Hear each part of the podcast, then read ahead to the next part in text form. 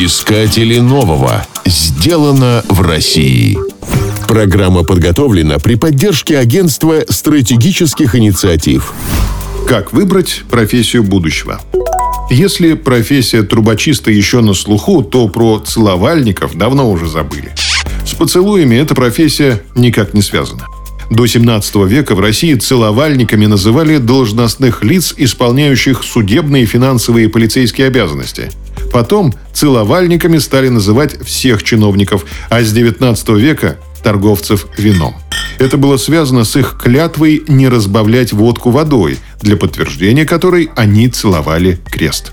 Бондари, которые делали бочки, еще можно встретить в деревнях. А вот плевальщиков днем с огнем не сыщешь. Разумеется, речь идет не о хулиганах, а о профессионалах.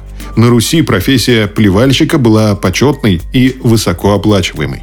Они сеяли репу.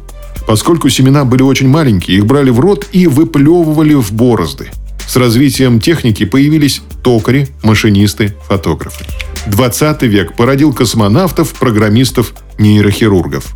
Возникает вопрос, какие профессии будут востребованы в будущем? К чему готовиться? Куда пойти учиться? Эта тема актуальна не только для выпускников школ, но и для зрелых людей, которые могут потерять работу, если их профессия вдруг станет невостребованной. Чтобы получить ответы на эти вопросы, международный консультант в области образования Дмитрий Судаков разработал «Атлас новых профессий».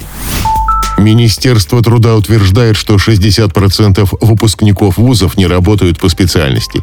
Это означает, что они потратили несколько лет своей жизни и немало денег, чтобы стать никем. Атлас новых профессий начинался из личной боли, поскольку в 2014 году моей дочери исполнилось 13 лет, и меня беспокоило ее будущее. Мы решили провести исследование, которое могло бы помочь детям в выборе профессии. Очень часто вузы не успевают за переменами и поэтому не способны готовить людей к будущему. А любое образование должно его учитывать. При этом следует понимать, что научно исследовать будущее очень сложно. В недалеком прошлом серьезные ученые заявляли, что основной проблемой городов в 20 веке будет конский навоз. Люди богатеют, покупают больше лошадей, и количество навоза в городах непрерывно увеличивается. Но появились автомобили, и ситуация разительно поменялась. Это прекрасная иллюстрация того, как работают подобные прогностические модели. Сейчас мир стал еще более переменчивым и непредсказуемым. Мы столкнулись с тем, что система очень инертна и неповоротлива. Она отчаянно сопротивляется изменениям, и это является большой проблемой. Тем не менее, нам удалось создать атлас новых профессий для детей, который Минпросвещение рекомендовало для использования в школах. Теперь мы занимаемся созданием взрослого атласа, рассчитанного на людей в возрасте от 40 до 50 лет. Над «Атласом» работали более 4000 экспертов из 28 отраслей экономики.